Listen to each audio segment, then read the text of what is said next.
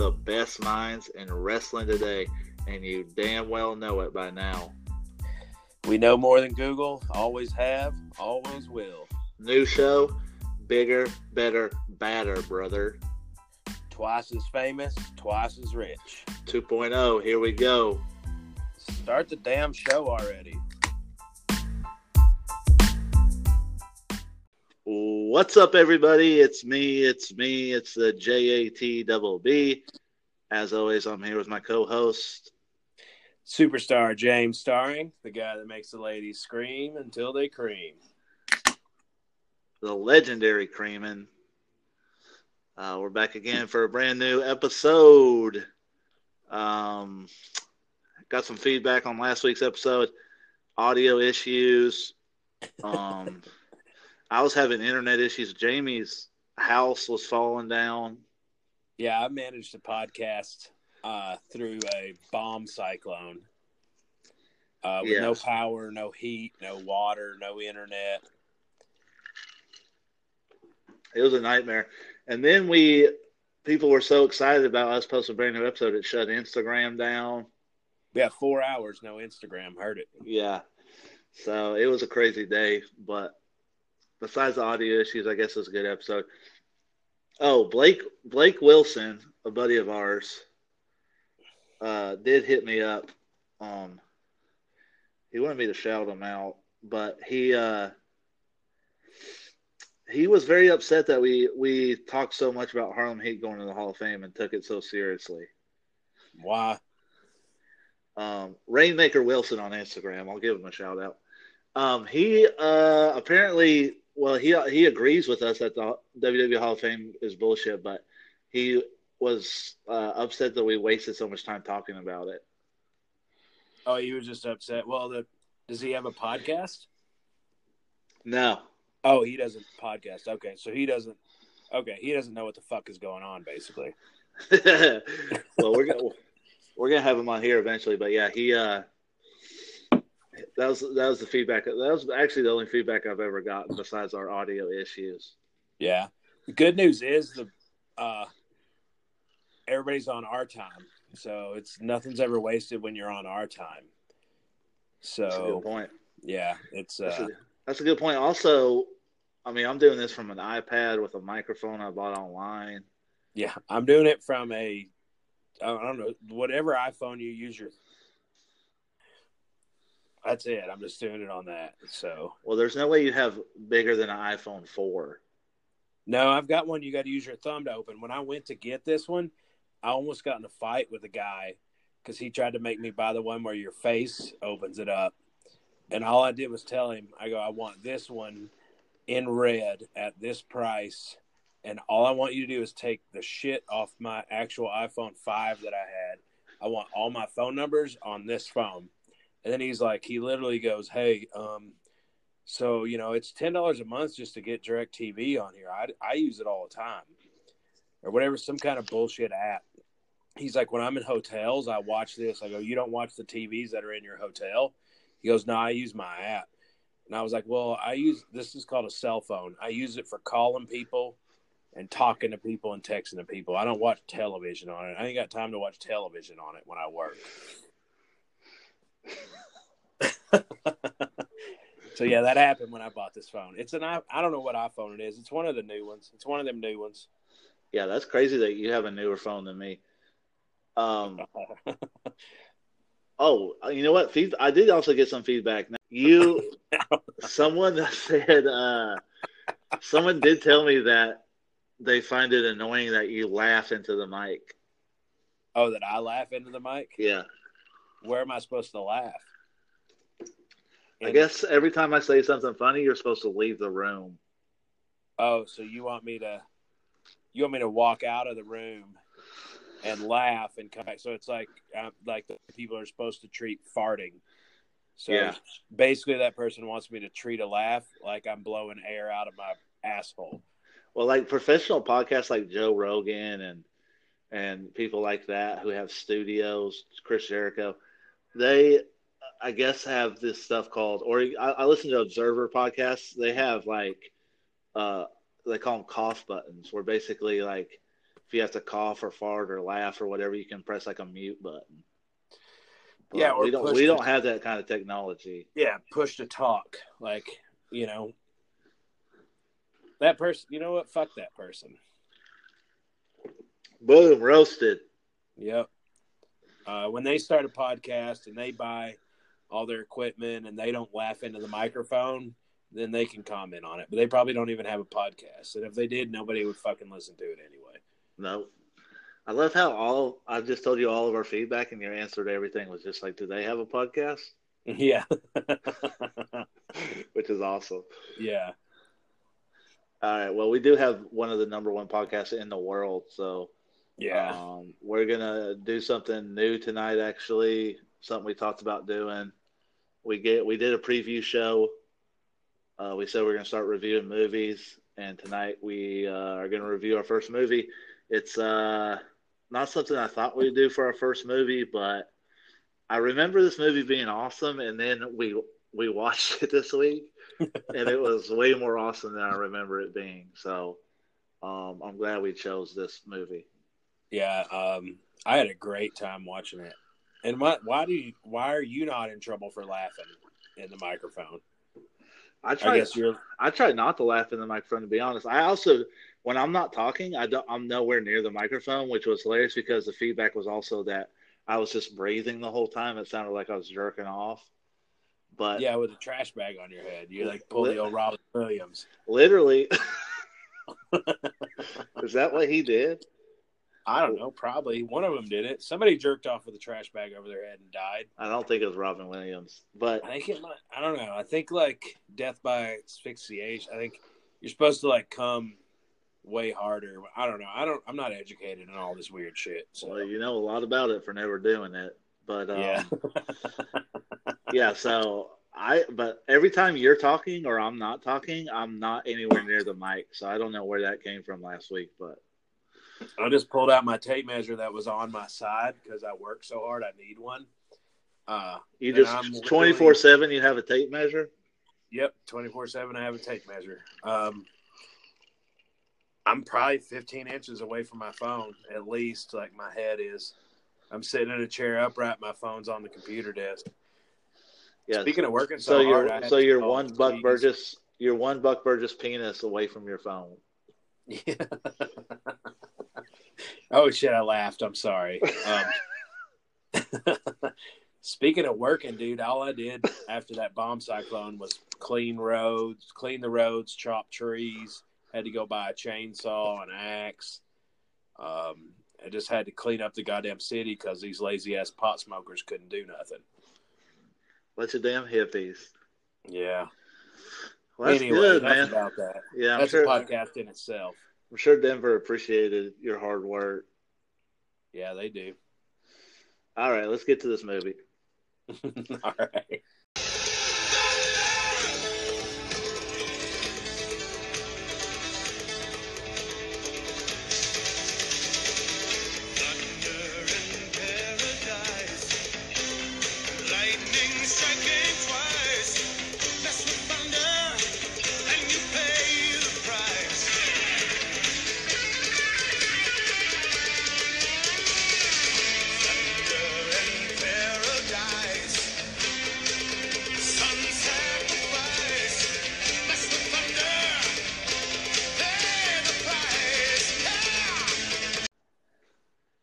Okay, if you didn't guess it by now, I, that was a, a little snippet of the intro to this movie.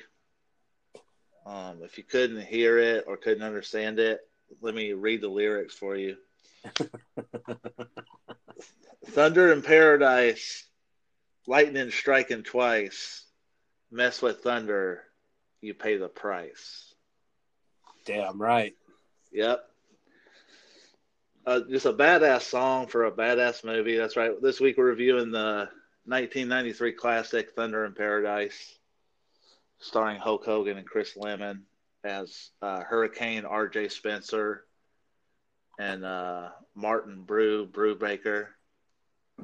Yeah, phenomenal. I mean, the fact that uh that Hulk Hogan's name is Hurricane in that movie, that's what a badass name in 1993. Yeah, Hurricane R.J. Spencer. That is a badass name. Yeah. And I think the R, if I remember right from when during the wedding, which we'll cover later, I, I believe the R stands for Randolph. It does. It stands for Randolph, uh, Randolph J. Hurricane Spencer. Yeah. And uh, Randolph is a, I mean, I've never met a Randolph I have fucked with. well, I don't think I've ever fucked with a Randolph either, but Yeah. uh, yeah, this movie, I remember it well. Um, I think it was right after Nitros they would play this show. The first, yeah, the first, uh, they would play it after Nitros, uh, Monday nights. The show was only one season. Right. yeah, so this was a TV show that basically the the first two episodes were put together and w- made for a straight to home video release for a movie. Yep. And if I'm correct me if I'm wrong, but Hulk Hogan was in WWF when he started doing this show. And then legend has it that on the set at the beach, Ric Flair showed up and, and talked to him about coming to WCW. And he went and he signed a contract and went to WCW. Yeah, so I think he was either like he was on his way out of WWF either way, but he either started when he was out or like started when he was in and then while he was in he he started like or when he got out he started filming. I don't think when he was in Orlando and Florida filming this, I don't think he was part of WWF anymore. No, I think it, it was pretty close. The timeline is pretty close. Yeah, but yeah, Uh, they they did film a lot of it in Orlando at Walt Disney, and at the time WCW was doing their tapings in Orlando, um, at Universal Studios. So yeah, that's where Eric Bischoff and uh, Legend has it that Ric Flair went as well to help out, but went to talk to Hogan about coming over. Yep. And remember, when you look at it, it says 1994, which means it was filmed in 1993, which Hogan was up until, you know, he lost to Yokozuna. Uh, he won the title at Mania. What did he lose to Yokozuna at King of the Ring in uh, May or June? Uh, Yeah. He put over Yoko for the title, right? And that was pretty much it for him. Yeah, he had the appearance at WrestleMania nine, and then he put Yoko over after that, and Yeah. um, he also had that big jet ski accident around this time that fucked him up real bad, and he he had to wear an eye patch during the this first episode actually. Train, man, I'm, actually I'm made it incredible that uh, he was wearing an eye patch because it made his character even better. Rumor has it it may not, you know, the the big you know story is the jet ski jet ski accident, but there's also rumors that he got in a fight backstage with Macho Man and Macho Man blacked his eye. Yep, that's one of those big uh, wrestling. Uh, I don't want to call it conspiracy, but wrestling lore. One of those all-time rumors that he really got his ass beat by Savage. It wasn't a jet ski accident. But you remember uh, Brutus had his face fucked up real bad. Yeah, he did. He had reconstructive surgery with his face, or something happened with it. He fucked his face up. That's why he came back. He wore the beard, so I think that might have been later. I don't know. Yeah, Brutus um, is in this movie. We'll talk about him, but man, talk about a best supporting actor role. Oh my god! Brutus was phenomenal in this movie. I don't know. Should I look up who won Best Supporting Actor in 1993? Yeah, here I'll Google it real. I'll Google it real quick. But Yeah, uh, Br- Brutus didn't.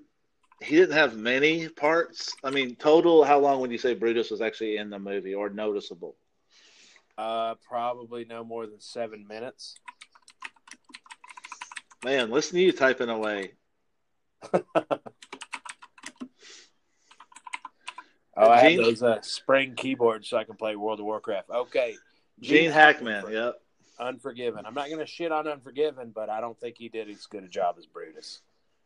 Yeah, I'm not gonna. I mean, Gene Hackman's an incredible actor, but man, if I put up Gene, a Gene, uh, a Gene Hackman scene from Unforgiven and and that scene of Brutus at the wedding. Yeah. I mean, it's tough. First of all, Gene Hackman as Little Bill in Unforgiven couldn't even build a house that didn't leak. So, and he died. So, you know, whatever. Spoiler alert for those of you who haven't seen Unforgiven, Matt Cole. Um, is that ice? What are you drinking on? yeah, that's nice. I'm drinking a uh, uh, gin and um, uh, sparkling sparkling water. One of them is it a flavored one of them flavored sparkling waters? Yeah, it's lime. Uh, lime. So you have the worst one. You need to get that. It's uh, a Lacroix, a Lacroix lime with some gin, some Bombay tell you what, sapphire.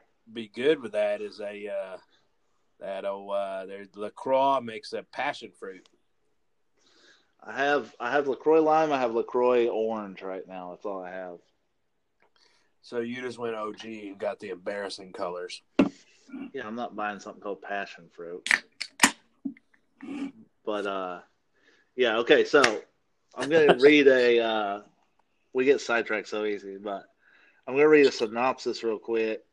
Man, it was hard to find anything about this movie on the internet. It was, yeah. Um, so this is the actual synopsis, I believe, from the movie. It's on the. So I own this on on uh, DVD somehow, the three pack. So Thunder in Paradise one through three. Which we'll probably review all of those. Yeah, I think we have to, but this is the actual synopsis from that. Terry Hulk Hogan stars as RJ Hurricane Spencer, who's an ex Navy SEAL and confirmed bachelor, struggling to make ends meet in order to save his Super superboat, Thunder, and ultimately his business, which I don't know what his business is. Spencer is forced into a marriage of convenience with a snobby Megan Whitaker. When Megan gets kidnapped, it's up to Spencer and his partner Brew to save the day or risk losing everything. So that is really not what this movie is about at all. I mean, I guess No. kind of, but It's a, um, I mean, it's an underlying theme, I guess. but yeah. So there's your basis, I guess, to go off of. Um, let's see here. Okay, so the opening sequence of this movie, I took in-depth notes because I was just blown away with every scene. But It's it's crazy when you watch a movie like this, and it the impact of from scene to scene. Sometimes you have to pause it and just take you know take a lap because you got to you got to take it all in. yeah, know? it's Like, just a lot at one time to take. a lot in. at one time, and everybody's so good. The acting is so perfect. Yeah, just, I don't know. It's blew my fucking mind. This first scene blew my mind. Chris Lemmon was incredible as Brubaker, but Great actor. um, yeah. So the opening sequence, we just freaking. There's a boat with these just chicks on it, like Jamie's filling station type women. yeah, four or five of them. Yeah, uh, cocktails. They have cocktails. Yeah, they got they got their margaritas. They got they're in these skimpy bikinis. They're laying out in the sun, hanging out, and this music's kind of starting in the background. That music I played earlier, and then all of a sudden, like in Jurassic Park, these glasses start shaking, and these chicks are like, are like, "What the hell's going on?" Right? in the And then- water. Yeah. So the glasses start shaking more. You start to hear this rumble. Boom! Here comes this boat going about eight thousand miles per hour. Fastest boat on the planet. and we zoom in and it's Hogan and his partner Brew speeding down the speeding down the waves. Uh, Brubaker is in a full flight suit for some reason, a Navy flight suit, and um, Hogan's wearing a, some kind of tank top. He's got the eye patch on. They're both wearing Navy SEAL hats. No longer the Navy SEALs, but they need to show you that they're in the Navy SEALs or were in the Navy SEALs. I mean, Um, technically, they're mercenaries for hire. Right. Hogan's putting his earpiece on, getting ready. Um, Brew pulls out a Magnum gun, the biggest gun you've ever seen in your life, biggest pistol you've ever seen in your life. For for the people, I mean, there's there's not a person in sight. They've cruised by that boat full of women, and now there's a, not a boat near them. But for some reason, he's getting that gun ready. We got to get ready for battle. I mean, you know, you can't you, you can't be too ready. There's no such thing as being too ready. Right. So Brubaker goes down into the boat. Now, This is already incredible because how big would you say this boat is? 31 feet? I would guess, yeah, 28 to 30 feet, somewhere around in there. Yeah. It's a Uh, it's, lengthwise. Yeah, it's a jet boat. It's like a you know, it's like a boat you take out with buddies. Like it's It's a It's a- stealth, it's a- like hauling ass speedboat. right. It's a personal boat. It's not like a you know, it's not like a cargo boat or Yeah, Jose Fernandez can't drive it. no, not anymore. but Not anymore. So keep that in mind when I tell you that Brubaker goes down into this boat, and it is the size of a submarine. The Yeah. well, even bigger. I mean, I'm trying to think of what the size of this thing is. I mean, it's the size of like, I don't know, a small library, like a small like. If you remember the first episode of uh, that computer room, it's about the size of that computer room in the first episode of MacGyver. Yeah, I want to get in this boat, but let's uh let's take a pause real quick, pay our bills, get that over with, and then we'll Yep. we'll continue with this uh, because this is where it really gets good. The inside of this boat. All right, talking about this boat, Brubaker goes down into the cabin, and we find out this is why Hogan put that earpiece in. Yeah, Um, can chat. Right. Um, so he gets down here. He's got a he's got a full inside this 31 foot boat. He's got a full control room, um, a computer, a couple computers. He's got um, uh, a full. How big is that screen? Probably 60 inches, 60 inch screen. Yeah, it's probably it's huge. I mean, it's a full. It's a legit full control panel for this to control everything on this boat. Um, Hogan's driving up top.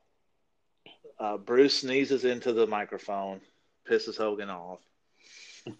yeah, Um, because he's put put his earpiece in. You don't need to be sneezing. I mean, they were about to go to battle.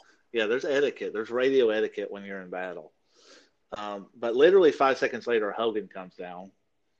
Um, he puts a automatic gun into a safe and pulls out a pistol and cocks it for no reason. Um, they're on their way to Cuba. I guess their mission is to rescue these people from from Fidel Castro. Um, Well, he's evil. It's 1993. yeah. So these people, this this woman and a and a child. Um, I guess the husband's already in Florida. So, you know, Hogan's there to retrieve this family. Um, so they pull up. They're getting ready. Um, you know, Hogan's a little worried about it. Hogan says uh, he wishes it was a night mission. Yeah, you know, because the boat is stealth and Yeah, and Brubaker's like, "Don't worry, man. Stealth's gonna work. Don't worry about it." Literally five seconds later, Thunder reports stealth inactive. Um, so they're just they're going in blind. Brubaker wants to cancel the mission. Hurricane R.J. Spencer ain't about that life. Um, no, he's not. And just to reiterate, like the boat is supposed to stealth during broad daylight, to where it is unseen by the known eye and radar. So, I mean, what a great invention! I mean, they invented it. It's like you know the Klingon bird of prey cloak. Uh, for those of you who are Star Trek fans, but you know it malfunctioned. Yeah, so Brubaker wants to cancel. Hurricane is like, you know, fuck it, we're going in. He because he's a badass. He's a badass. There's a, also a microwave down there. Hurricane Spencer's going to cook him up some rice for some complex carbs. yeah, Um, real quick. Yeah, real quick, complex carbs. um, let's see here. Okay, so so they pull up. They're getting ready. He oh, by the way, he he somehow hacked into a satellite to get full full, full view of what's going on. Yeah, top topographical map, Yeah, and whatever, however you say he, that. he tells he tells Hogan. Um, by the way, I'm going to go from Hogan to R.J. Spencer throughout this episode, but Yeah, well, Um, I mean, everybody should know what we're talking about. There, it's not they can just turn this shit off. so, yeah. So he tells Hurricane, "Look, I'm I'm in the satellite. Thunder's going to be able to to track every guy who's shooting at you. Thunder's going to be able to track any guy who's pointing a gun at you." Yeah, Thunder's fucking incredible. Yeah, the best boat of all time. Better It's than better than the Knight Rider car. Yeah, easily better than KITT. Yeah, Uh, if you really think about name a better boat, you can't.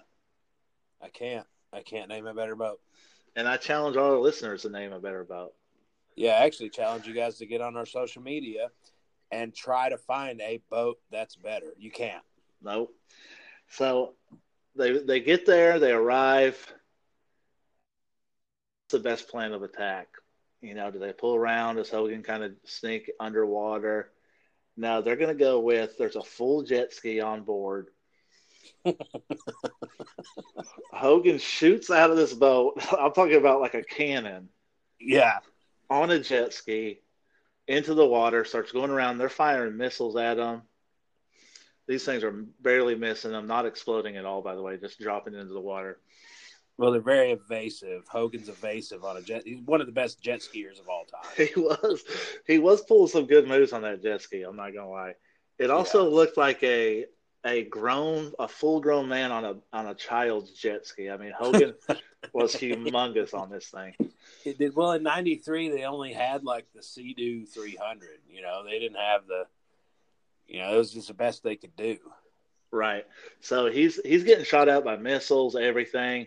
So he finally has to jump off of the jet ski and he goes underwater and he notices a bunch of guys are shooting at him up on this pier. And Hogan I'm gonna try to say this without dying laughing. Hogan gets underneath this pier and literally gets in between two huge logs and breaks them apart, pushes them apart from each other, and brings the pier down. Uh, that's called a feat of strength. It is an amazing feat of strength underwater. Which goes to show you those fucking pythons, the python power. Yeah, it's real. So he tears down this pier underwater, one of the most amazing things I've ever seen. He, he gets on land. He finds the, the woman and the child who are just right there in the middle of the action. He um he of course is trying to run back. He um Brubaker's watching the whole thing on this television inside Thunder, telling them when guys are coming. He says, Hey, you got eight I think it was eight. I don't know how many people. You got these people, you know, coming at you. You know, figure something out. I think he calls them plaque because he made a reference earlier about fluoride and plaque. Yeah. So Hogan picks up this, I don't know, a thousand pound log and literally swings it at about eight people, knocks them out. Another incredible feat of strength. I mean, this is already one of the baddest battle scenes we've ever seen. Immediately. And this, like, I mean, this is a battle scene right now that is like, imagine watching Commando when Schwarzenegger hits the island. Like, this scene may top that. I don't know. It's close. Yeah, so Hogan is literally getting shot at by missiles. They got all kind of armed weapons. They got guns, every kind Assault of gun imaginable. Yeah, everything shooting at Hogan. And Hogan defeated him with pure strength, destroying a pier and uh, picking up a log and swinging it.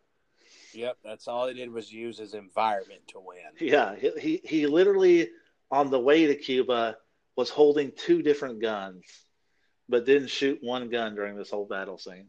Yeah. Because it's, that's how badass he is. Yeah, I guess you don't use it unless you need it. But they um they are Brubaker's able to um the jet ski is autopilot. So Brubaker's able to get the jet ski to drive back to where Hogan is. He's controlling it from Thunder, like on a remote control. Yeah. What a badass. Yeah, drives it back over to Hogan. Hogan gets these people on the boat somehow. They all strap in. Full thrusters. Let's get out of here. Well, full thrust malfunctions. Everything on this fucking boat malfunctions. Yep. So they're they're trying to get out of there. Full thrust is malfunction. They got all these people chasing them. Hogan has the first great line of the movie. he says, Brew, Brubaker goes, "Man, we got to get out of here." And Hogan goes, "They're going duck hunting, man." which was awesome. But uh, yeah. it made me want to go duck hunting. yeah, so Brubaker's talking sweet to this thing, rubbing the panel. Finally, boom, full thrust kicks in. It goes about eight thousand miles per hour. Um, they go from Fastest boat on the planet. yeah, they go from Cuba to Miami in about I don't know, fifteen minutes. Um, on the way home, Brubaker says, "Just like our Navy SEALs day, brother. You bruise them, I lose them."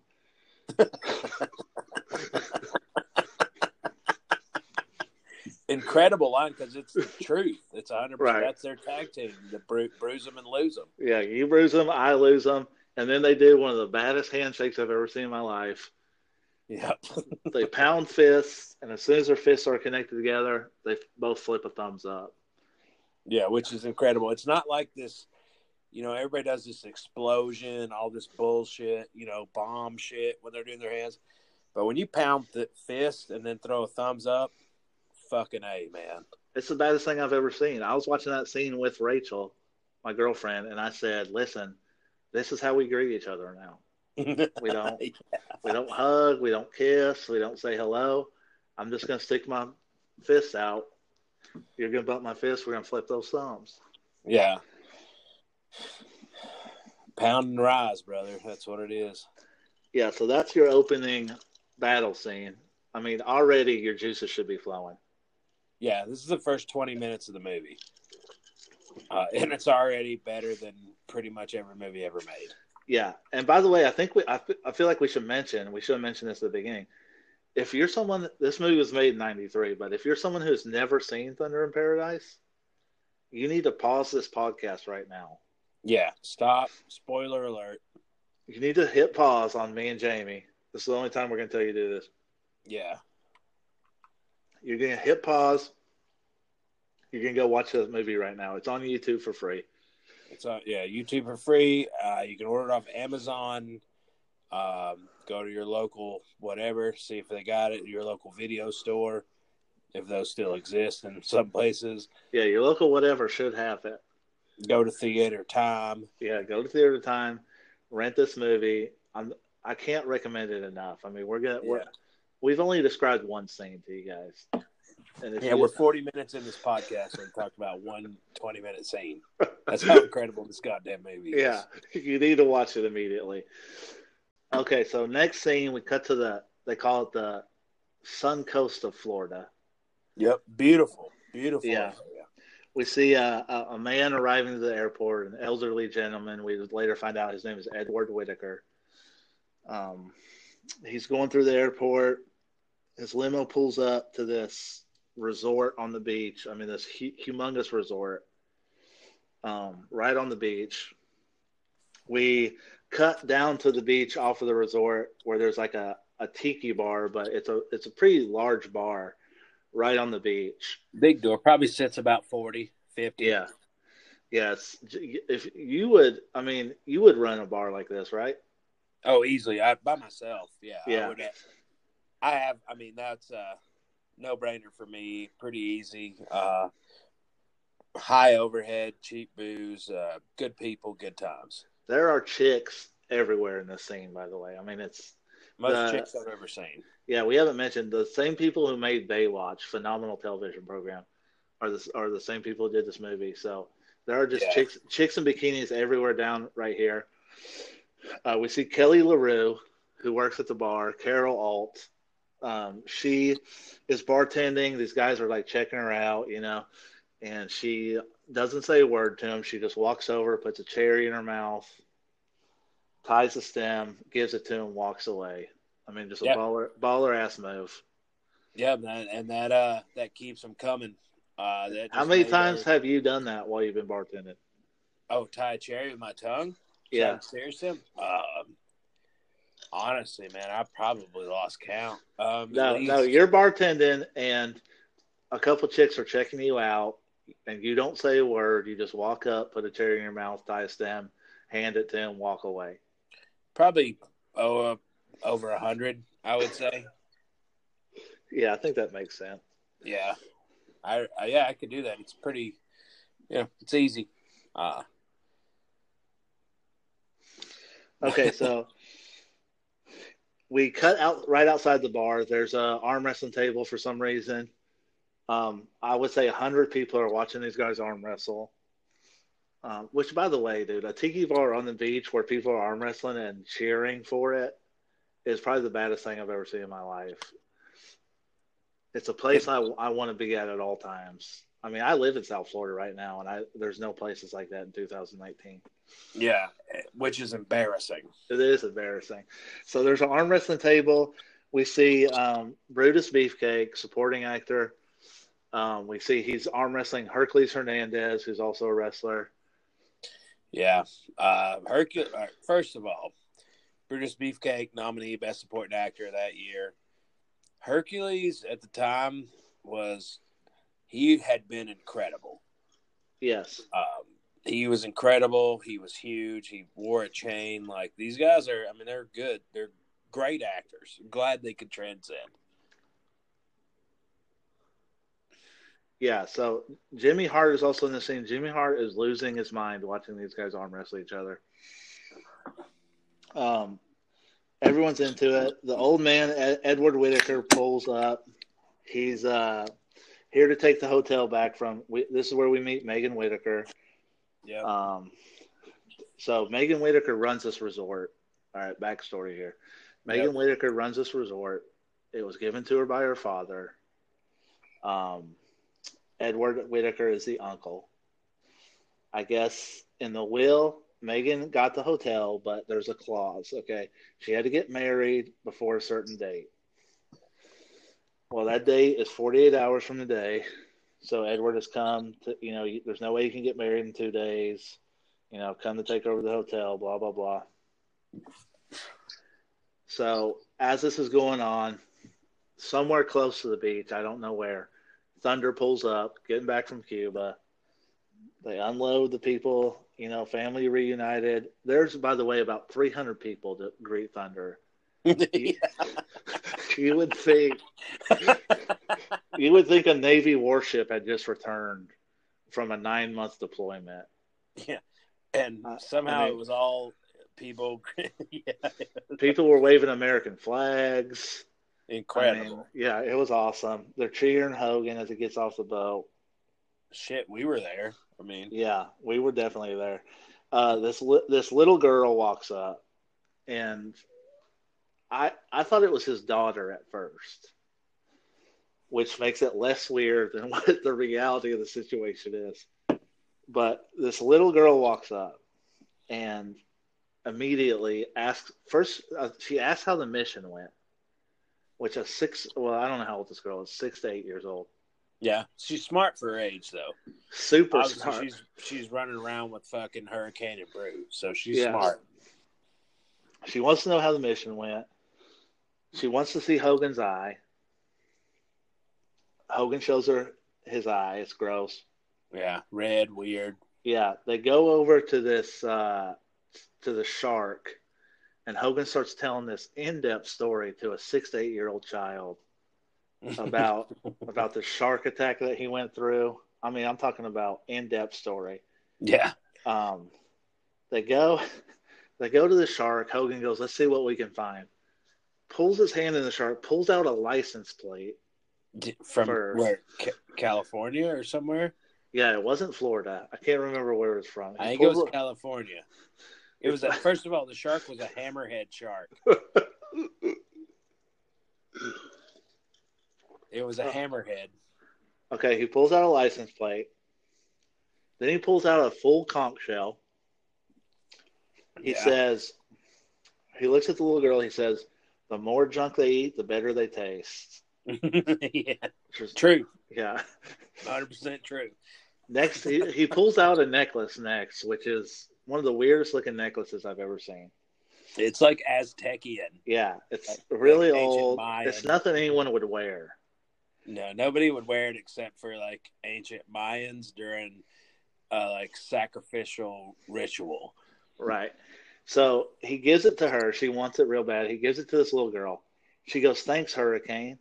So at this point, all indications are that this is his daughter. And she calls him Hurricane. So immediately I'm like, Well, that's weird that she would call her dad Hurricane. I Um, mean, it's kind of. I mean, his name's Hurricane. which I guess if your dad is R.J. Spencer, you call him Hurricane. Yeah, you fucking call him Hurricane. What the fuck are you gonna call him, Daddy? Yeah. So uh, he gives her this, right? And then um, he goes, let's go to the Scuttlebutt, which is that bar, that tiki bar. So he's going to take this child to a tiki bar. He goes, let's Yeah. go, let's fly over to the Scuttlebutt. She goes, Smart move. Yeah, she goes, fly over. right? All doesn't know what he's talking about. Let's fly over to Scuttlebutt.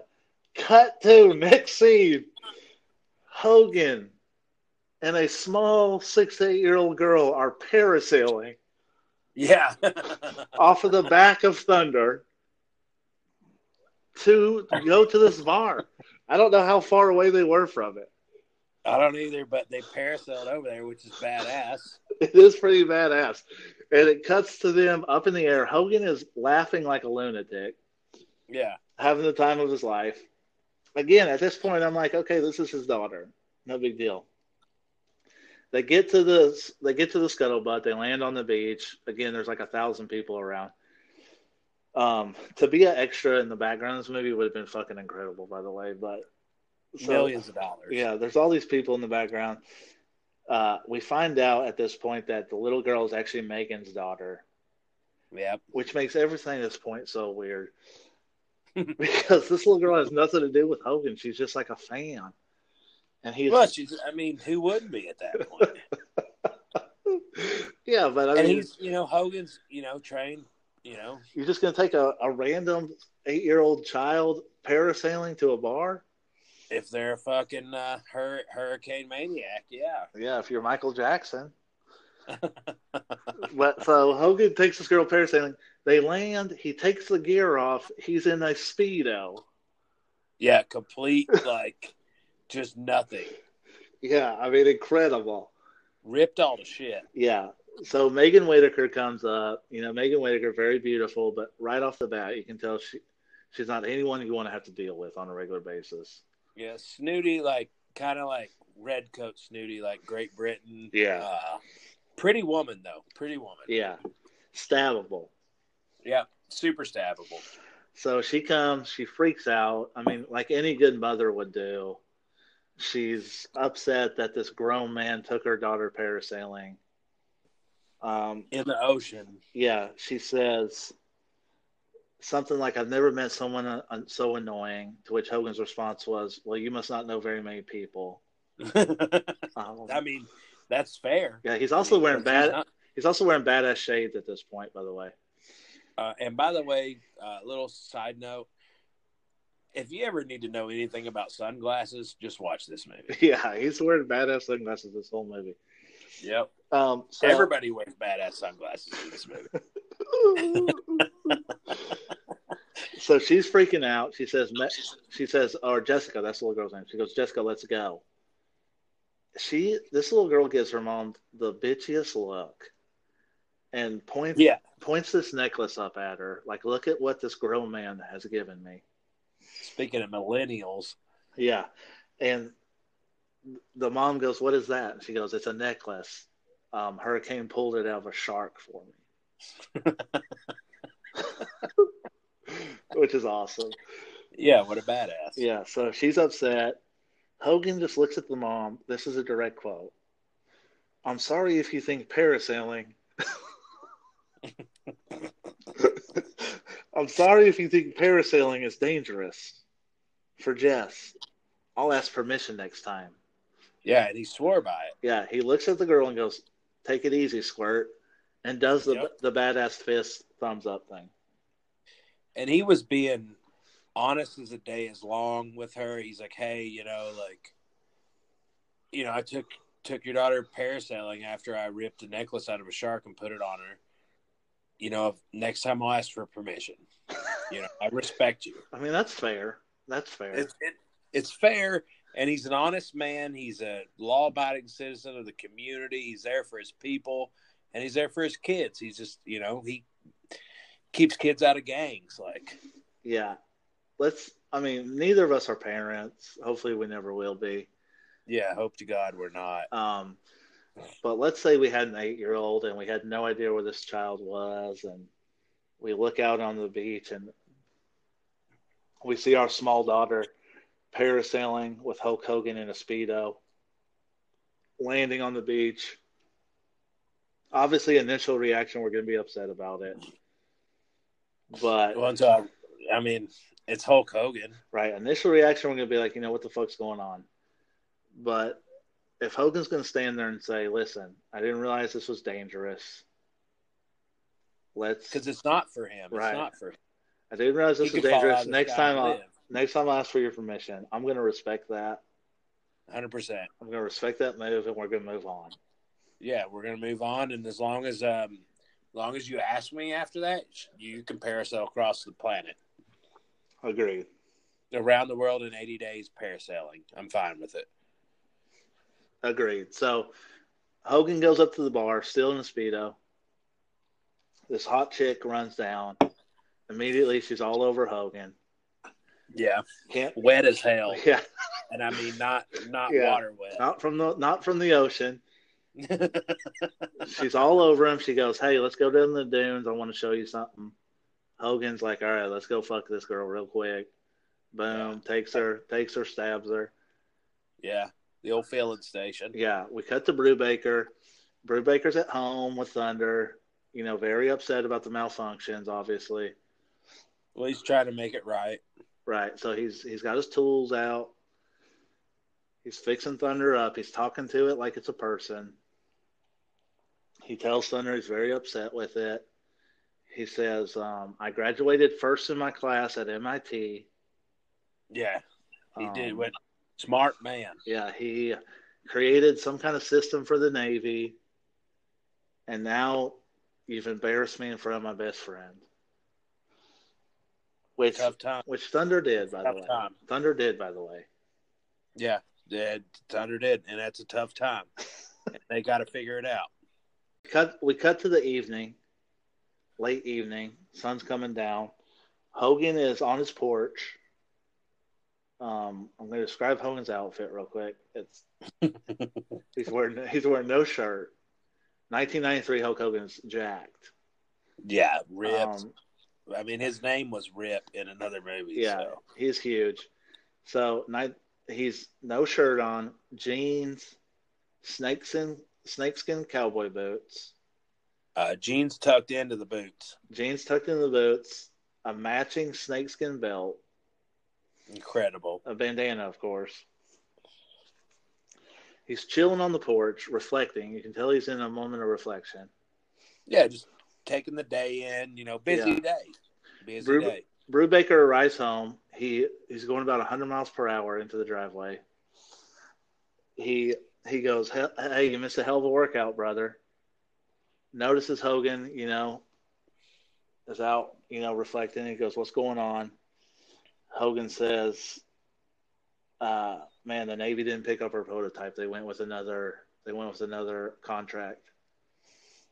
Which the prototype was Thunder. but to interject thunder. So basically, they created this boat uh, and built it with their own business on the good terms that the Navy was going to accept this prototype and use it uh, for future whatever they needed to do. Uh, by the way, the Navy is a bunch of idiots. Yeah, because this is the baddest boat of all. I, I want to see the boat that the Navy picked.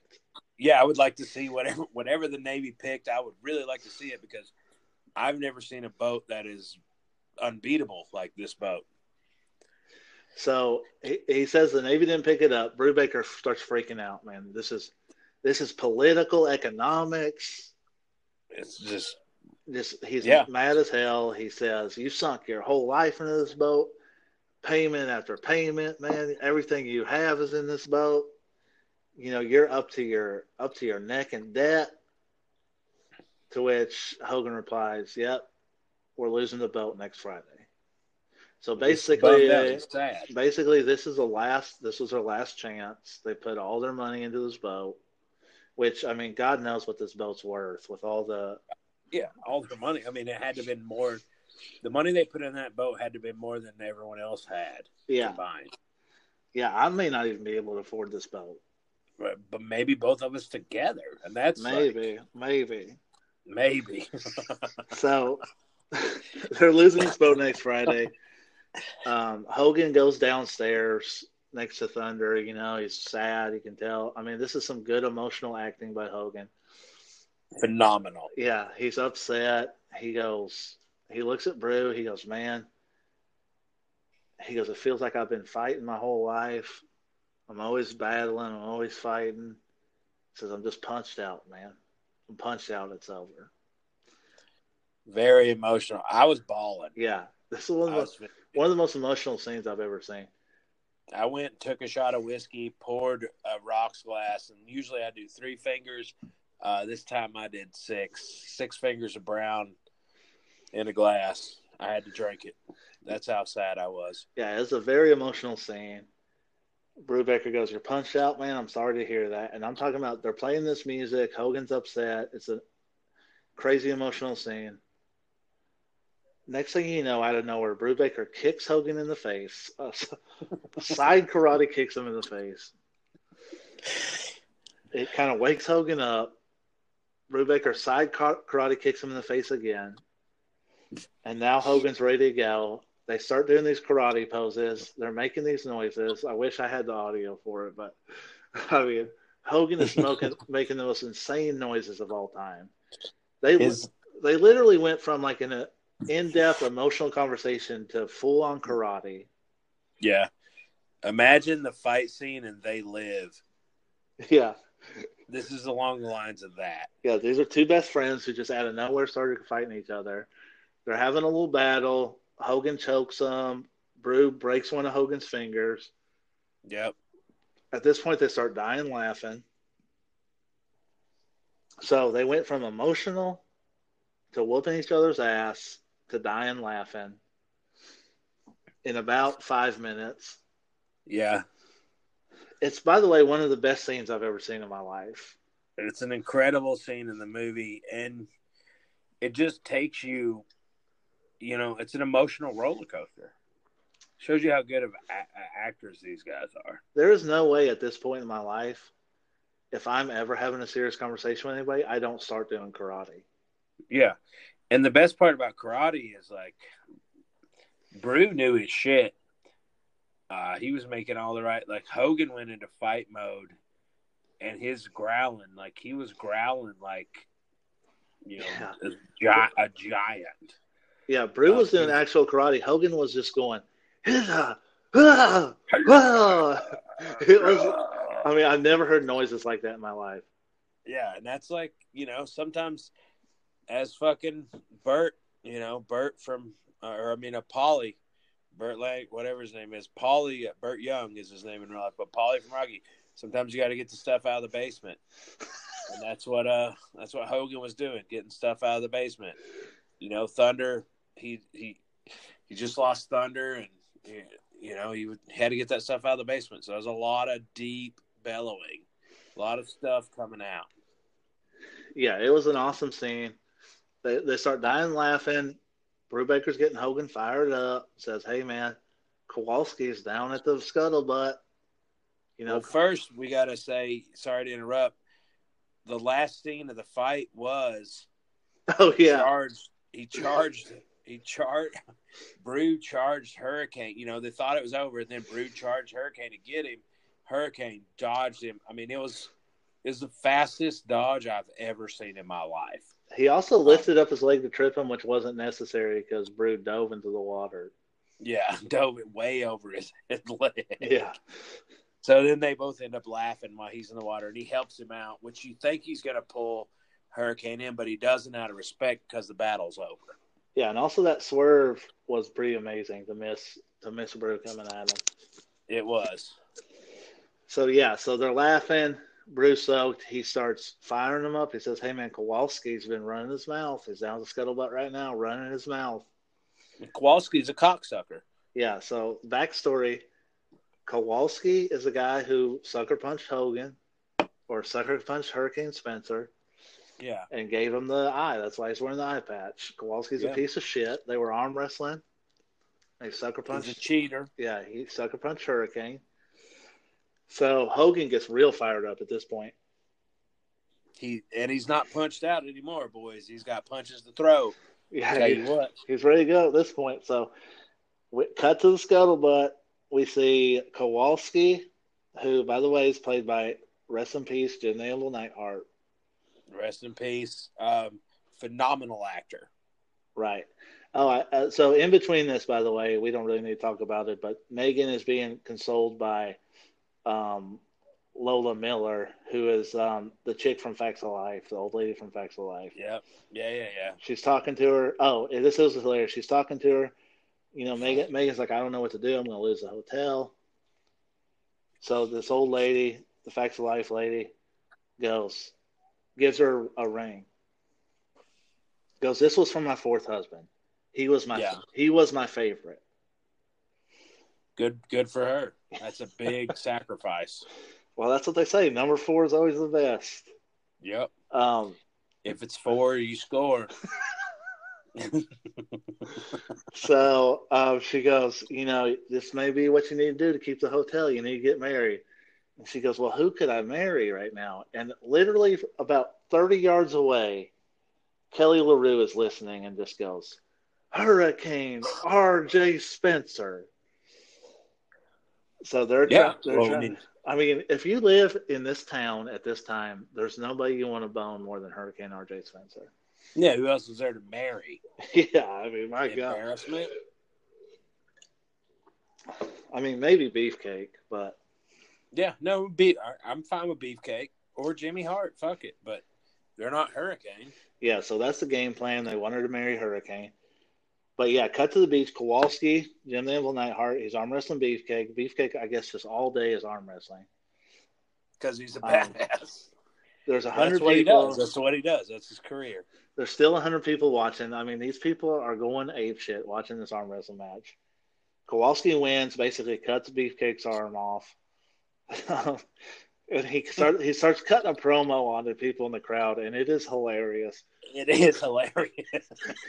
It's classic Jim the Anvil Neidhart. He's Incredible. yeah, he's doing that crazy laugh. He's going, "Give me my money, give me my money. I'm the champ. I'm the best." And this this girl, yeah, this extra starts dying laughing. Yeah. And Anvil gets two inches from her nose and goes, What are you laughing about? What do you think funny? Just screaming in this girl's face. So do you think? All right. In all honesty, they just said that. So basically, what happens? Everybody showed up to set, and they're like, "All right, here's what's gonna happen. You do this." All this other shit was fucking ad lib. Like it was all fucking Oh yeah, he just started cutting, that he just started cutting a promo. yeah. And they're like, "Fuck it, this is badass." Yeah. because he's a great actor. Which it was badass. Yeah, it was incredible. I'd like to see Kowalski versus the Smasher. Stop. God. I'd like to talk to the smasher. Talked to him a while back. Um so yeah, so Kowalski's running his mouth. All of a sudden he notices Hurricane. Hurricane's on the beach. He's not he's not shirtless anymore. He's wearing a, a cut off um, jean shirt. Button up. Nothing is better than a than a cut off button up. Yeah, he's wearing the same basically. Same Yeah. Save outfit, cut off jean shirt with jeans on the beach. um, Hogan comes up, arm on the table, no word said. It's just, hey, it's time to fucking go. Um, he starts arm wrestling Kowalski. Hogan, it's pretty close. They're going back and forth. It's a good match. Hogan takes his eye patch off, exposes his eye. I think he says an eye for an eye at this point. Yeah, he does. He says an eye for an eye. Um, Uh, that's an age old. You know, that's fair. Hogan's being fair uh, by the rules of life. yeah, that's one way to look at it. So he he takes his eye patch off. Kowalski goes to sucker punch him again. Hogan blocks it. Kowalski Incredible. Kowalski headbutts him. Doesn't face Hogan. Hogan punches him. Knocks him out cold. People lose their minds. Uh, yeah, he's over. Crowd goes crazy. Yeah, he's way over at this point. yeah. Um, Megan is going to approach Spencer at this point. You know, tell him what's going on. They go up to the hotel room. Um, she goes, "How much do you owe for Thunder?" He says, 93000 There's no way this boat is way more than that, but that must be what he's got left on it. Um, she says she'll pay the loan if they get married. Hogan just goes, I'll let you know. She goes, When are you going to let me know? He just shrugs his shoulders and walked out the door. Yeah, Probably the baddest way to answer. Yeah. We'll see. We'll see. At this point, Hogan jumps on a on a chopper. They play this badass guitar solo, another reflective moment. This is this is Hogan at his best, man. He's he's in deep thought. So I'm not gonna lie. During this scene, when he hopped on a, the chopper, uh, he hopped on a fucking badass chopper. I mean, I'm talking about it. I mean, I, I would say that fucking motorcycle cost two hundred fifty thousand dollars. Um, it was so badass. Yeah, it was a badass fight. scene with the guitar solo, it reminded me a lot, and it you know it may be a better scene. It reminded me of uh, Jean Claude Van Damme in Bloodsport when he was riding on the fucking subway train. You know, just thinking about life, heading out. You know, big decisions. Uh, you know, there's a there's a broad horizon. Yeah, these deep reflective. mo- I mean, you don't see this in movies anymore. These deep reflective moments with just a badass guitar solo playing in the background.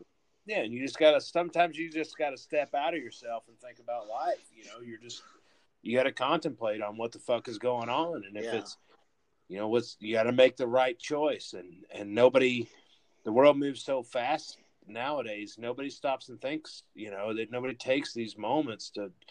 Nobody, yeah, you can't make the right choice if you don't ride on a chopper to a guitar solo and think about it. Cut. The, we're back at the bar. Bruce talking to Kelly. You know, these two want to bang it out. We're establishing that. Yep, Um, good man, good catch. Right.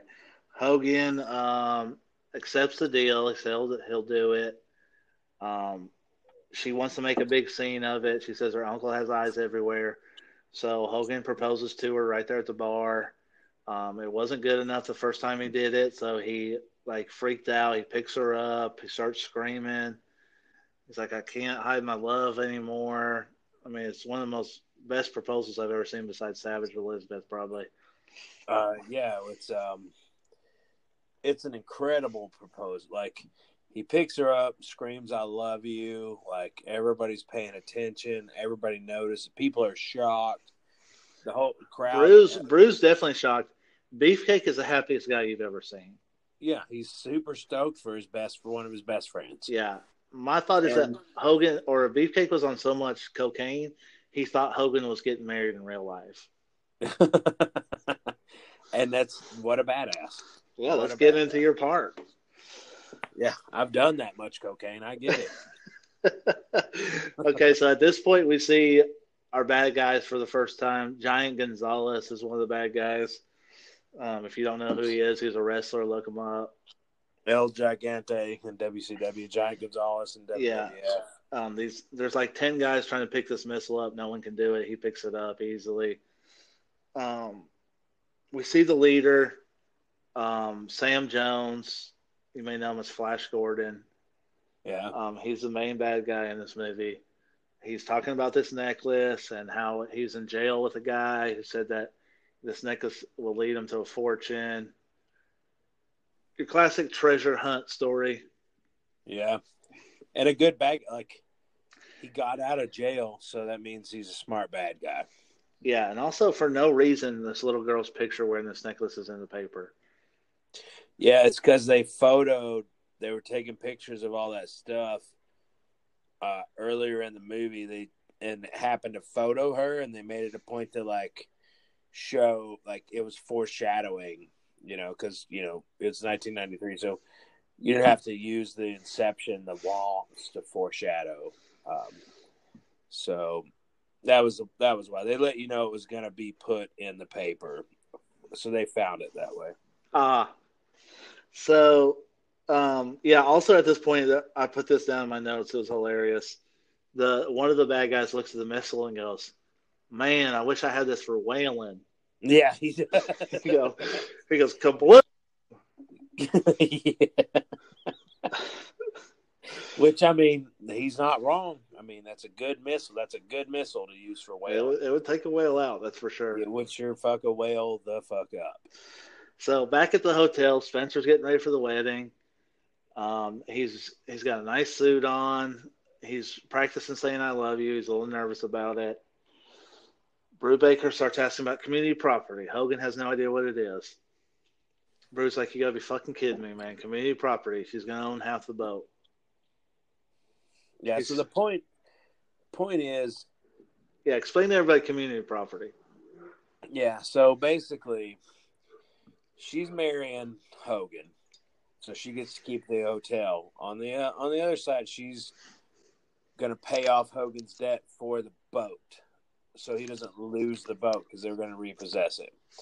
So community property, when they get married, it means each each uh, item is half owned. Everybody owns half of everything. So they need to figure out how to sign some sort of prenup or, you know, decide who gets the ratios of what. So, you know, she's paying off the boat, he's getting her the hotel. That's the arranged marriage. They got to deal with it. Uh, the best thing to do is just decide and be like, hey, you get the hotel, I get the boat. Let's not fuck with this bullshit. But you need to have that shit in writing. You never know yeah, how which this is the first Hogan's ever thought of it. yeah, well, because everybody's a man of their word, woman of their word, or it of their word. Everybody's a human of their word, or however you want to. I don't know. Everybody's an identity of their word. However you want to word it. Everyone's an identity of their word. Yeah. So, um, all right. At this point, Nicole walks up. This is that hot chick from that Hogan was banging out earlier. I want to say girlfriend, but I don't think he has a girlfriend. I don't think. Why would he have a girlfriend? It's just his fucking. She's Monday. Yeah. You know what I mean? So she is mad as hell that Spencer's getting married. She had no idea. So she goes, um, "Well, let me give you. Uh, well, no, this is her line.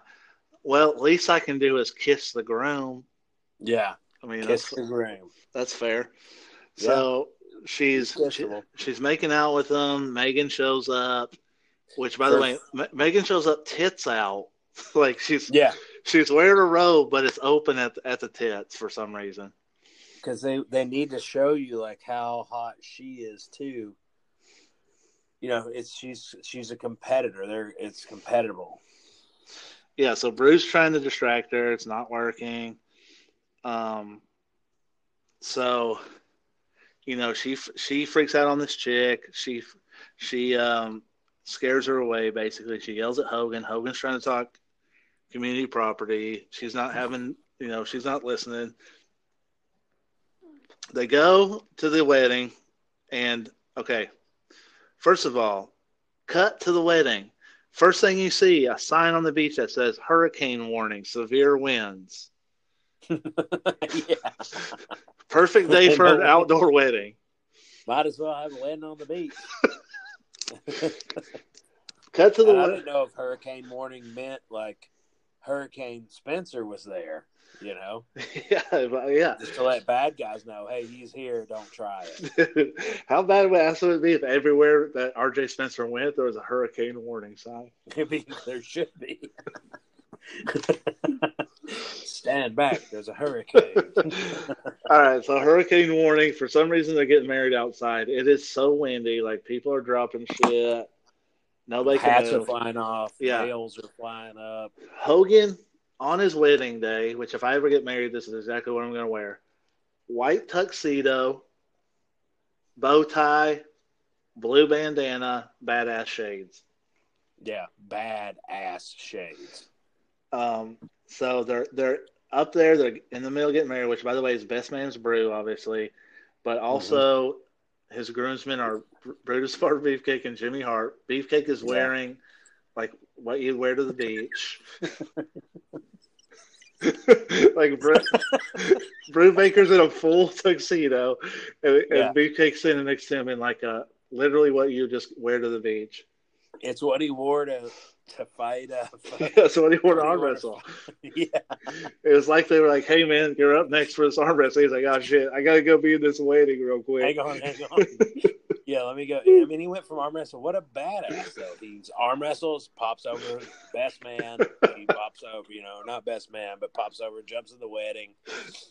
Uh, and then Jimmy Hart is wearing that incredible Vincent Price outfit. Yeah, Piano Key jacket, sports coat. Yeah. So they're up there getting married while the preacher's going through his thing. They're literally arguing with each other uh, about community property. She says she wants 51% of Thunder, which is crazy. Em- Embarrassing. Yeah.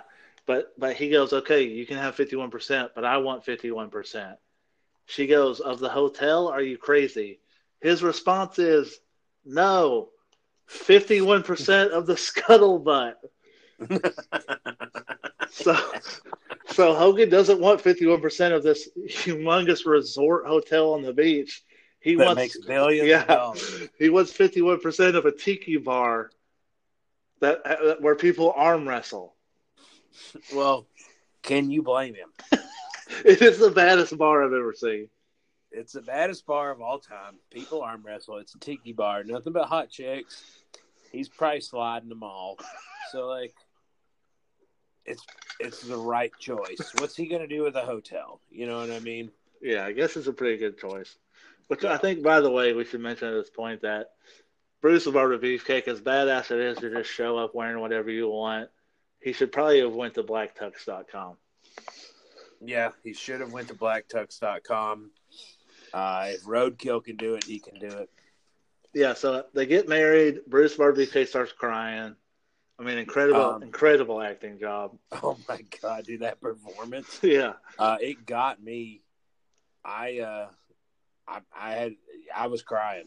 I'm not gonna lie, I was crying watching his performance and with the wedding. I don't know, just the way everything intertwined and the emotion that Beefcake put into it. I just, I think the wedding scene alone puts him past Gene Hackman for best supporting actor that year. Oh yeah, I'm definitely voting that. Okay, so the bad guy's at the wedding for some reason. His girlfriend approaches Jessica, who's wearing the necklace, says, You know, I love your necklace. My boyfriend can appraise it. This eight year old girl's like, Yeah, let's get it appraised.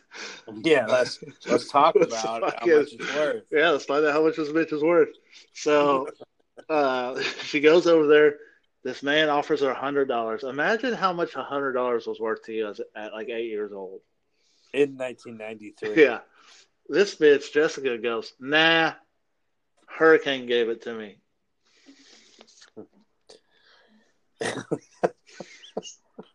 um, so they end up just stealing it. They take off running. Hogan sees this, obviously. He knows what's going on at all times.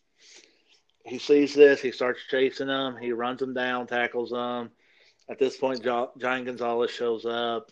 They basically have a wrestling match on the beach. Um, Gonzalez picks up Hogan, throws him about 80 feet in the air. Hogan, Launch. yeah, Hogan flies through this like tiki hut thing, It's like a building.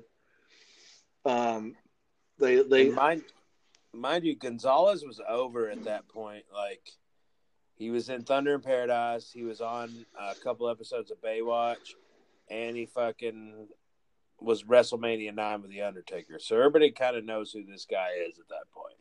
also Hurricane Hurricane and Megan just got married. This little Yeah. eight this little eight year old girl who's annoying me already is calling him dad. Yeah, calling him dad. I always wanted a dad. Yeah, immediately. So Uh. um, they uh, they sneak off. They get in the hotel. Well, they break the necklace in the struggle. The necklace gets broken. Uh, the bad guys take off. They, uh, They get a metal detector, yeah. He goes, "Brew, grab a metal detector."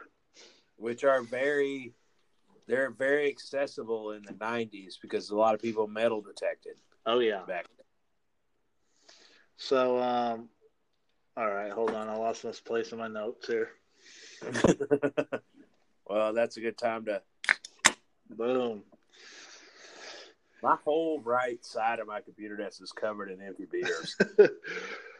okay, so they they get a uh, metal detector. They find all these pieces. They go back to Brew's house, Spence's house. Hogan's wearing the smallest shorts you ever seen in your life. Incredible shorts. Like the shorts that are like longer in the front and the back than they are on the sides. You know, they like loop up. You know what I mean? Yeah, they are badass. Um, so they're they're trying to figure out how to put this necklace back together. It's about twenty pieces. If not more, yeah. It's a it's a puzzle. They show a montage at this point. that makes it seem as if eight hours have went by and they've only put together about ten pieces. Are we going to talk about the cigar he smoked? I was just about to say, when they cut back to them doing this puzzle, Hogan is sitting right next to this small child and this woman, and he's smoking the biggest cigar you've ever seen in your life. Straight Um, from Cuba. Yeah, straight from Cuba. He's um. They're finally she the little girl keeps going. I got another piece. I got another piece. So um, they they discover that it's a map. Um, Brew comes back. Somehow Brew has figured out the whole story on the necklace. I don't know where they went. Yeah, they figured it out. Brood, uh, Kelly, or whatever her name is. Yeah, so they they're like it's a map, but we don't know where it goes. You know, they're trying to figure it out. The annoying little girl crawls under the table, sees an X on the bottom. Yep. So instead of turning all the pieces over, four grown people and this little girl crawl under this table. They all see the X. They It's a figure out nice family moment. yeah, they figure out it's a treasure map.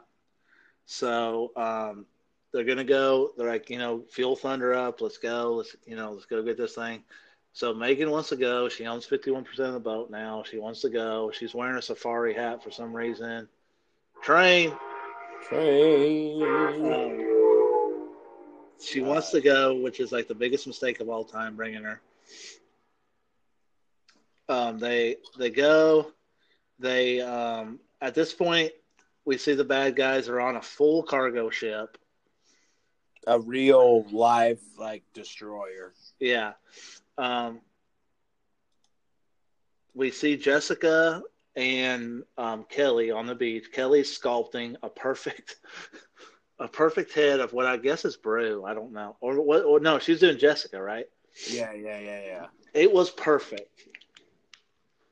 Jessica is freehand with crayons drawing an exact exact replica of this necklace map that she just memorized.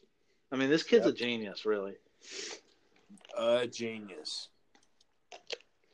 So Hogan, they find the they find the island. Hogan has to carry Megan the whole time. It's like, man, why'd this bitch even come? uh, Kilmer follows. Well, they they kidnap the girl. They kidnap Kelly. They take this little girl's crayon map and find the island. Um, the the the Thunder guys are there. They're they're having a hard time finding the X. Hogan scales a tree. Um, sees that the X is made up of the rocks that they're sitting on. He picks up the biggest rock you've ever seen and moves it.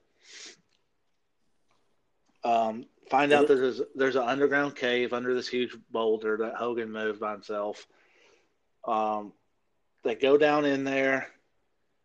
Um, they're arguing, and out of nowhere, Brew literally picks a random rock. There's no, there's no indication that this is anything.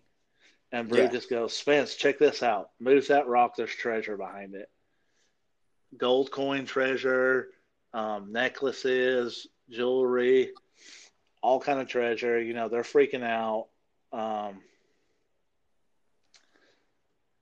oh, oh. Also, at this point, while Bruce finding this rock, a snake, Megan falls backwards into these cobwebs for no reason. Shit. Crawls on her, Yeah. and she goes. Hogan goes, "Oh man, I didn't know you're afraid of snakes." She goes, "Well, I just don't like disgust, disgusting stuff crawling up my leg." And Hogan goes, "I'll keep that in mind." Dick joke. First dick joke of the movie. So, Because uh, it Bruce, crawl up her leg. He is, yeah. It yeah, it definitely crawl up her leg. Yeah, both of them. Twice. Yeah, so um, they find all this shit. The boss finds them. They look down in the hole. The boss is acting crazy at this point. He's literally screaming at these people down in this hole. Freaking out. Yeah, you woman, move now! Like that's how he's talking to him. In like Um, the, the period after every word. Yeah, he's saying one word at a time. He's screaming. Um, they they bring all the gold up. They tell him that they have Kelly and Jessica. Um, let's see. Okay, so they they're gonna close them in there, obviously. So they move They're- the boulder. Shutting them in there to, you know, they're getting all the treasure. they're heading out, and all is well in the world. Everybody dies in the cavern. That's the Right. So they go over to where this little water is, and Brew drinks it and realizes it has salt water. So they know that it's a way out. At this point, the bad guys go to try to take Thunder. They have the keys. Um, Thunder, as they're trying to start the car, Thunder goes, um, incorrect weight for owners. Please identify yourself. so Thunder just knows the weight of Brew and Spence. Um, Which it should. yeah, it says inner identify. I mean, why did the Navy not pick this boat? I have no idea. It says inner identification code. They don't know the code, obviously. It starts electrocuting them, which is awesome. And Kilmer gets them to the point where they live and are able to jump off the boat. into water. Do you think the Coast Guard Coast Guard picks this boat easy? Oh yeah, easy. Yeah. So they they they can't take the boat. Kilmer, the bad guy, his name's David Kilmer. He looks back at the boat and goes, "Man, you got a real attitude problem." yep. And that's uh, Everyone Yes. talks to Thunder like it's a person. what's great acting because Thunder is a character. Like the point, the reason why all this happened is because of Thunder. So, what'd you just do? Open a beer? Yeah, What kind of beer? PBR, obviously. No, typically hipster. So at this point, Hogan's gonna have to swim out and find a way out. He's in he's in a speedo again. Um, he's he's he breaks some glow sticks. They have glow sticks down there. He's gonna swim. He's he's getting his breathing right. He's getting ready. How long can you hold your breath, Jamie? Uh, so he's oxygenating his blood, is what he said when he was taking the the, the breaths. For me, um, if I were just to get thrown in and have to hold my breath, I probably do a good seven minutes. Yeah, that's not bad. I mean, you probably do more because you know you being in the Coast Guard and being around. I mean, I, I guess you probably do ten minutes. Yeah, I don't know if anyone's ever seen me swim, but it's impressive. No, I bet it is. Yeah, one of the best Um, swimmers I've ever known. yeah, Hogan's getting ready. He um he has a line tied to his foot. That way they can follow him out. Um so Hogan's underneath the water. He's trying to swim, find his way out. You see the rope getting stuck on a rock, you know. Megan goes, How long can he keep his breath under there? Brew goes, Don't worry about it. He's part whale. Um, yeah, which is incredible. yeah. So the rope breaks. It gets caught on that rock. It breaks. Brew freaks out at this point. He's trying to jump down in there after him. Hogan finds the way out, but instead of going up to get a breath, he just turns around immediately. He turns around. He does not go towards the sunlight. Yeah. He straight turns around. There's a couple things he can do, mind you. He can get out of the water, run back on the island to the goddamn, Yeah. Open the boulder. open the boulder and pull them up, or open the boulder and jump down and swim into swim him to freedom. I don't know, whatever he wants to do. There's multiple options, but he just turns around and swims back without taking a breath. Yeah, which is badass. Yeah, because that's who fucking. I mean, he's ah, he's RJ Hurricane. So So at this point, he um he comes back. He gets them. They're like preparing Megan. Brew gets down into a speedo. Um, Megan's in a bikini. They're like you know getting her ready. They got this little air pouch for her. Um, they start getting out of there. She's got to go into the air pouch immediately. She's terrible. Um, the second time she goes in, she passes out.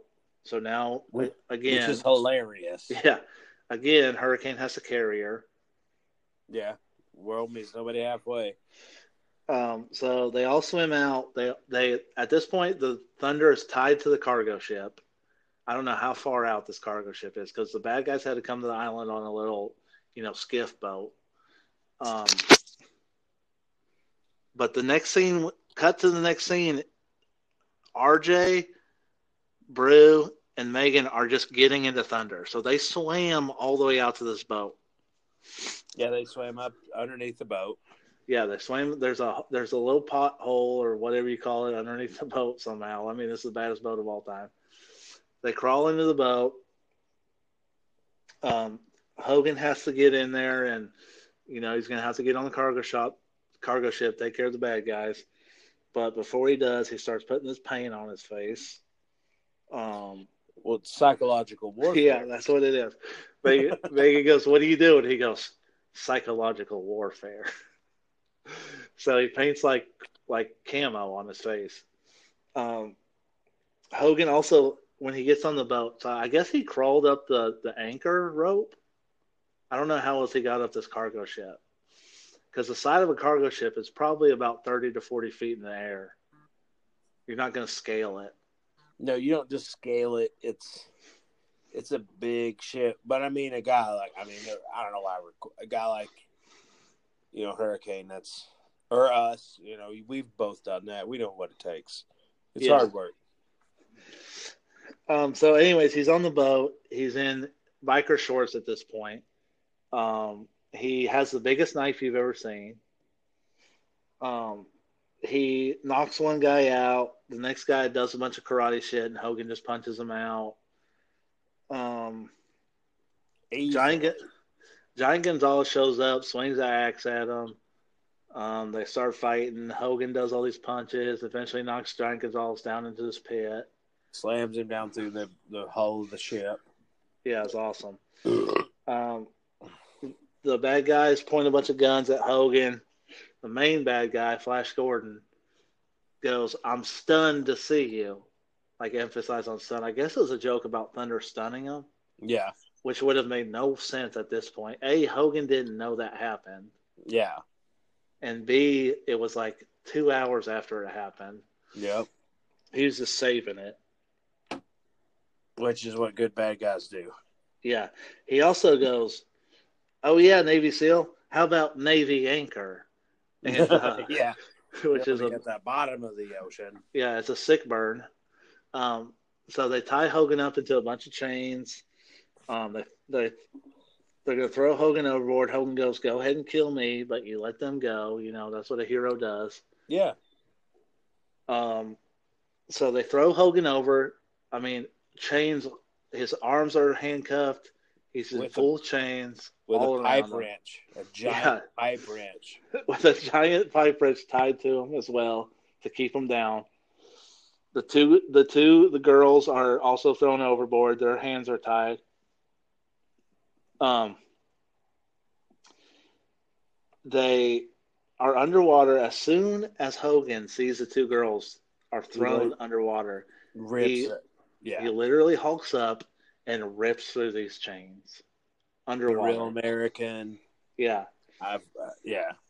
Hurricane RJ Spencer underwater is the baddest person who's ever lived. ever. He is. I don't know. I mean, he's better underwater than anyone else is on land. Yeah, so Bruce shows up. He has a little air thing. He's giving everybody O2. Um, they all get in the boat. Um, Kelly and Brew make out finally. He Brew got his. He got his. He got his work. Uh, he got his girl. Yeah, saved her life. A little shock and all. She's into it. We'll see how long it lasts. yeah, they all strap in. They're getting ready to go. The little girl goes, "Are we going to give Thunder full, full full thrust commitment?" I mean, this girl knows everything that's going on. Yeah, she's Um, smart, smart kid. Kilmer says, "Break it out, break out a Stinger missile. Let's blow them off the planet." They give this view of this dude shooting the Stinger missile. Somehow out of a bazooka. Yeah, um, full thrust malfunctions again. Obviously, Same view as Shark Attack Three. yeah, it's hilarious. and uh, Brubaker is trying to get it to work. He does a full karate kick onto the control panel, and all of a sudden, full thrust starts working. And that missile literally drops about two feet from Thunder, as Thunder is about to take off to go 8,000 miles per hour. Doesn't explode. Um, they or or no, it doesn't fall in the water. It like follows them, right? Yeah, follows them forever. Yeah. Okay, so this this part is hilarious. So this this missile is following the boat, and Thunder knows when it's about like can read the impact. So they're like, because it went into super super fast mode, Right. so it's like point two point nine seconds, two point eight seconds, two point seven Yeah. seconds. So Brew goes, Brew goes, hey man, it's gaining on us. It's gaining on us. Hogan looks at him crazy as shit and goes, I want it to. yeah, let's do it. Yeah, Fucking, I fucking want. I want it to. What goes around comes around. And Yeah, Hogan right. whip, whips that boat around, U turns it, the missile U turns somehow. And we're again, we're getting a countdown. Five seconds, 2.4 seconds. Like literally, this is what Thunder's saying 2.3 seconds. But we're showing about a, a two minute montage. Yep. And, and this missile is 2.4 seconds. 30 seconds later, 2.3 seconds. Finally, 0.5 seconds. Another 40 seconds goes by. 0.2 seconds. At the last second, Hogan turns that boat, and instead of following the boat like it did on the last turn, it goes directly into the cargo ship. Phenomenal move. Well, it's it's using your brains again, like the opening scene. It all comes around. You don't need Yeah. to use a bunch of guns. You don't need to No, use. you're a- smart. You don't need to use a bunch of missiles. He he used his brain to defeat the enemy. Turns out that guy was the whale. You know, he wanted to use that Stinger missile on a whale, and uh, turns out he was the whale. Yeah. So uh, Hogan goes, "Bro, call the Coast Guard. Tell them the Yeah, let him. tell them there's some barracuda they need to fish out of the sea." Another badass line. But yeah, um, he's not wrong. Bru looks at him and goes, Spence, man, what about the treasure? Hurricane looks back, says, Hey, man, there's always another day in paradise. There's always another day in paradise. Yep. So they cut, we cut to the honeymoon suite. The happy couple's in bed. Hogan's waiting in bed. Megan comes out in some lingerie. As soon as she comes out, Hogan's bottle pops. Yeah, Um, they start making out. We see that there's a camera in the vent, which is creepy as shit. Um, yeah, they're the- watching him. yeah, Hogan's into it. the- the- well, we would find out later in life that Hogan is really into it. Yeah, he's into it. Yeah, uh, this is a little foreshadowing. I, I just now put that together. Um, but yeah, so they're they're you know the uncle's watching to make sure that the wedding's real. Um, she said she goes, "Move your hand." I said, "Fake it, not make it." Um, Bruce, hey, Bruce in the hot tub with Kelly and this old bitch, the chick from Facts of Life, and then that's the end of the movie, man. Thunder in Paradise. We get the song at the end again. Thunder in Paradise, lightning is striking twice. You mess with thunder, you pay the price. you pay the price. Uh, I would like to say Ed Leslie is credited as Bruce the Barber Beefcake, and Jimmy Hart is credited as Jammin' Jimmy. yeah, Jam and Jimmy. All right, so that was Thunder in Paradise. Um, I hope we did a good job describing to you. I basically described it scene by scene. I yeah, think- we just basically just quoted the whole movie to you. yeah. This I, I can't I can't recommend this movie enough. Um, before we rate it, I did want to. I found some hilarious ratings on like Amazon and stuff. Um, there's a couple of them I did want to read real quick. This this okay. This guy goes. Um, his his title of his review was Terry Hulk Hogan, part whale, part machine. The, the Warrior in Paradise, which would make you believe he thought this movie was badass. Yeah, you would think it would be badass. But he gave it one star. This was his review. If you were given the movie, give it back. What the fuck does that? Why would well give it back? Because somebody let you borrow it. The You're person, the person guy. who gave this to you put filth in your hands. This movie is the worst thing I've ever seen. Um, blah blah blah, and then he says, "Please save two hours of your life. The movie's an hour and a half, but I'd leave a half hour for vomiting. And don't watch this movie.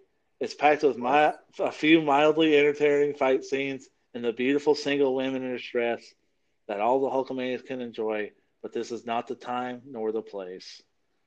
I'd watch The Nanny three times in a row and act like I enjoyed the Hulk's acting abilities before popping the VHS of Thunder Paradise again.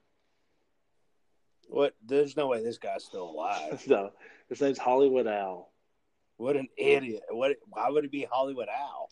I The fuck know, is that? He's terrible. I just like how he goes. Um, um,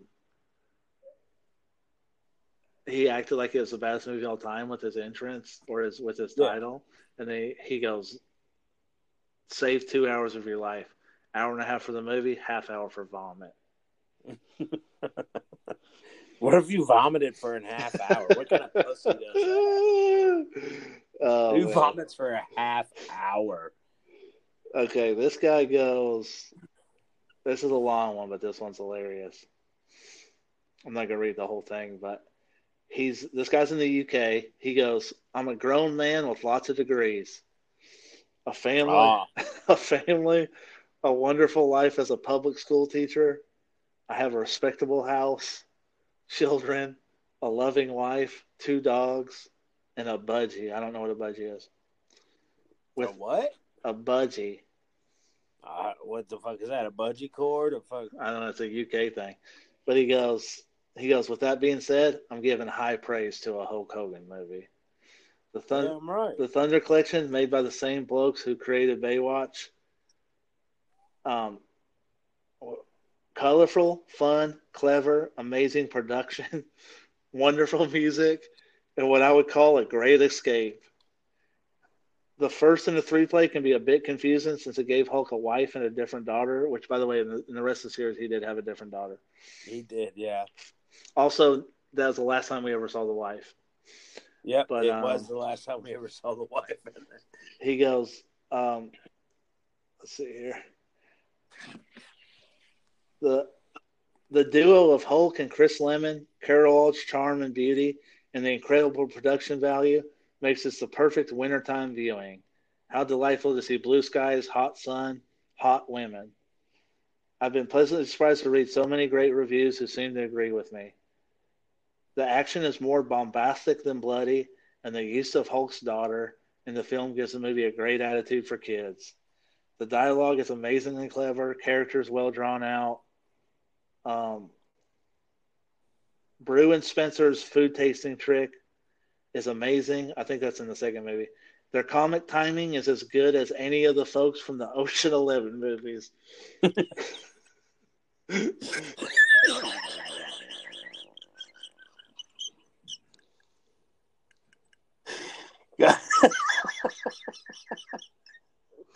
yeah, fuck you, Ocean's Eleven. yeah, yeah. Wow. Oh, Uh, the cocksucker. he says uh, also i think this is like thunder in paradise 2 but he goes bru and spence's cliff jumping scene or no bru and, bru and spence's exciting chase sequence through the middle east buildings culminating in a delightful back and forth are right up there with a cliff jumping scene in butch cassidy What a wow. What a badass. i mean is this the best thing you've ever heard Yeah, this guy's he watched the movie actually.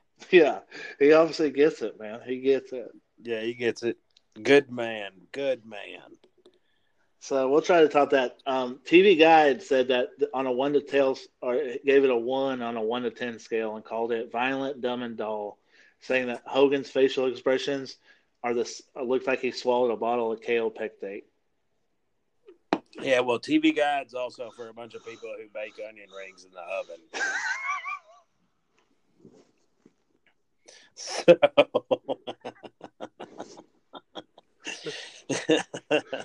All right, so that brings us to us, Jamie. We obviously have the ten beer scale. Um, go ahead and give your review of this movie. all right. So, Thunder in Paradise and a whole, as a whole. All right, hang on. Let me. All right. My review of this movie. Um, this is a movie that it's emotion. It's an emotional roller coaster with phenomenal acting. Um, from start to finish, uh, it's action packed. There's drama. Uh, there's love. There's seduction. Um, there's evil. This movie has it all. There's there's nothing you can't find in this movie. Um, I mean, there's there's past stories. The story is so in depth. Uh, I'm gonna be honest with you. I I'm giving it nine and a half beers. Wow, that's pretty high. Yeah, nine and a half beers. Just alone. I mean, if you look at things like if you look at movies in depth, uh, you look at you know the set design and the costume design, and the fact that Hogan walked around with snakeskin boots, tucked in blue jeans, and a sleeveless button-up denim with a bandana and the baddest sunglasses I've I've ever seen. Um, is you know the costumes were everything. Like I don't know how the movie didn't win any Academy Awards for set, costume design, or um, best original film score. Yeah, it's um Hogan's wardrobe alone is unbelievable in this movie.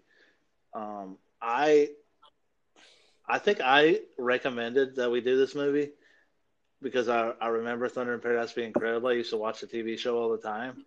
I for- Phenomenal show. I forgot until I watched this this week how badass this movie really was. It is, I mean, from top to bottom, incredible. Hogan and Chris Lemmon together are phenomenal. I mean, all the scenes are hilarious and hilarious in different ways. Yeah, way yeah, completely different ways. Yeah, so it's I would give this nine beers easily. Um, I recommend everyone go watch it. I can't recommend this movie enough. I loved it. One of my favorite Hulk Hogan movies. Easily one of the best movies ever made. Yeah. Um, truthfully, you're an idiot if you haven't seen it. Um, No, you need to go watch it immediately. I mean, we basically just described every scene, but you need to go watch this movie. it's a real movie with real people living real life, going through real situations. Um, and you know, life is hard. And if you want to talk about reviews, Rotten Tomatoes gave it 38%, so Matt Cole probably won't watch it. Um, Yeah, he lives and dies by Rotten Tomatoes. And uh, Rotten Tomatoes, you know what I do? I throw them in the garbage. there you go. Uh, I don't eat or listen to Rotten Tomatoes. So we, I do before we go. Um, I did want to give. I did find some trivia, some um, facts about the production of this movie that I thought Yeah. were hilarious. Um, so first, Chris Lemmon credits his decision to work on this series as the reason casting directors stopped hiring him, effectively ending his acting career. Well, when you're done with Thunder in Paradise, you're done. Yeah. Hogan stated in an interview that he did not get to keep the Thunder Scarab boat used on screen, but he had one built. Um, I did hear that the boat was used later on in McHale's Navy, and they blew it up during that movie. Um, Yeah, I heard that too. Great movie, McHale's Navy, by Yeah. the way. Douglas Schwartz said in an interview that Hulk Hogan would often spend his Friday. Douglas Schwartz, by the way, was the director. Said in Yep. an interview that Hulk Hogan would often spend his Friday nights at Hooters after the week's episode had concluded filming. Thunder in Paradise was one of the first acting gigs of Heidi Mark, who started out as a Hooters girl prior to her acting career. So Hogan probably banged her out. Yeah, Um, filled her up. No big deal. Production took place at Disney. A lot of scenes were at Disney. Um, several of Hogan's wrestling colleagues made appearances throughout the whole series, not just this movie, but um, Jimmy Hart, we said, played Jim and Jimmy. Ed Leslie played Brutus, aka the Beast. That's what it says here. Yeah. Um, Jim Neidhart played Norman Kowalski. Um, Jorge Gonzalez played Tormato or Matador. Um, Ray Hernandez played Herc. That's Hercules, obviously. Uh, Fred Ottman, who was um, Tugboat, and also Shockmaster. He was he was in the series. He played Yusef. Steve Keirn played Levette. These are all in the series, not in this movie. Uh, yeah, yeah. Terry Funk played Amarillo Dokes, and Steve Yeah, good- Borden, who's Sting, role. played Hammerhead, which Yeah. which is unbelievable. That Sting played a guy named Hammerhead. Yeah. And I saw where um, uh, Beefcake, Ed Leslie was in like 19 of the 22 episodes. Yeah, I wish there was a way. I don't think there's anywhere you can watch the other episodes, but um, Yeah, they're all on YouTube. yeah, I can't recommend this movie enough. This was our first movie review. Um, if you have any movies you want us to do, let us know. Um, we already have like 20 to 30 that we want to do. Yeah, so we'll get to yours. Yeah, we'll get to yours eventually, but we're just talking about it. We have a long list of movies we want to review. Um, if you have any, this is our first movie review show. If you have any advice for us, man, people love giving us advice on how to do the show better. So let us know. Um, I know we ran a little long, but I mean, I wanted to cover every scene in this movie because every scene was so incredible. Um, Yeah, it's a phenomenal movie. I mean, I don't know. I mean, we compared it to Unforgiven. So, yeah. Well, we compared Bruce Beefcake to Gene Hackman. yeah. And Brutus outacted him in 1993. So, Yeah. So, like we said, this movie's on YouTube. Um, go check it out. Um, go check out our page on YouTube, Mega Power Hour 2.0. Go check out our Instagram. Go check out our Twitter. Um, Jamie Facebook page. Coming soon. It's up. There's uh it's uh it's pretty much just got all I got to do is hit the launch button. So there you go. Let us know what you think, man. We'll see you next week. Yep. Peace.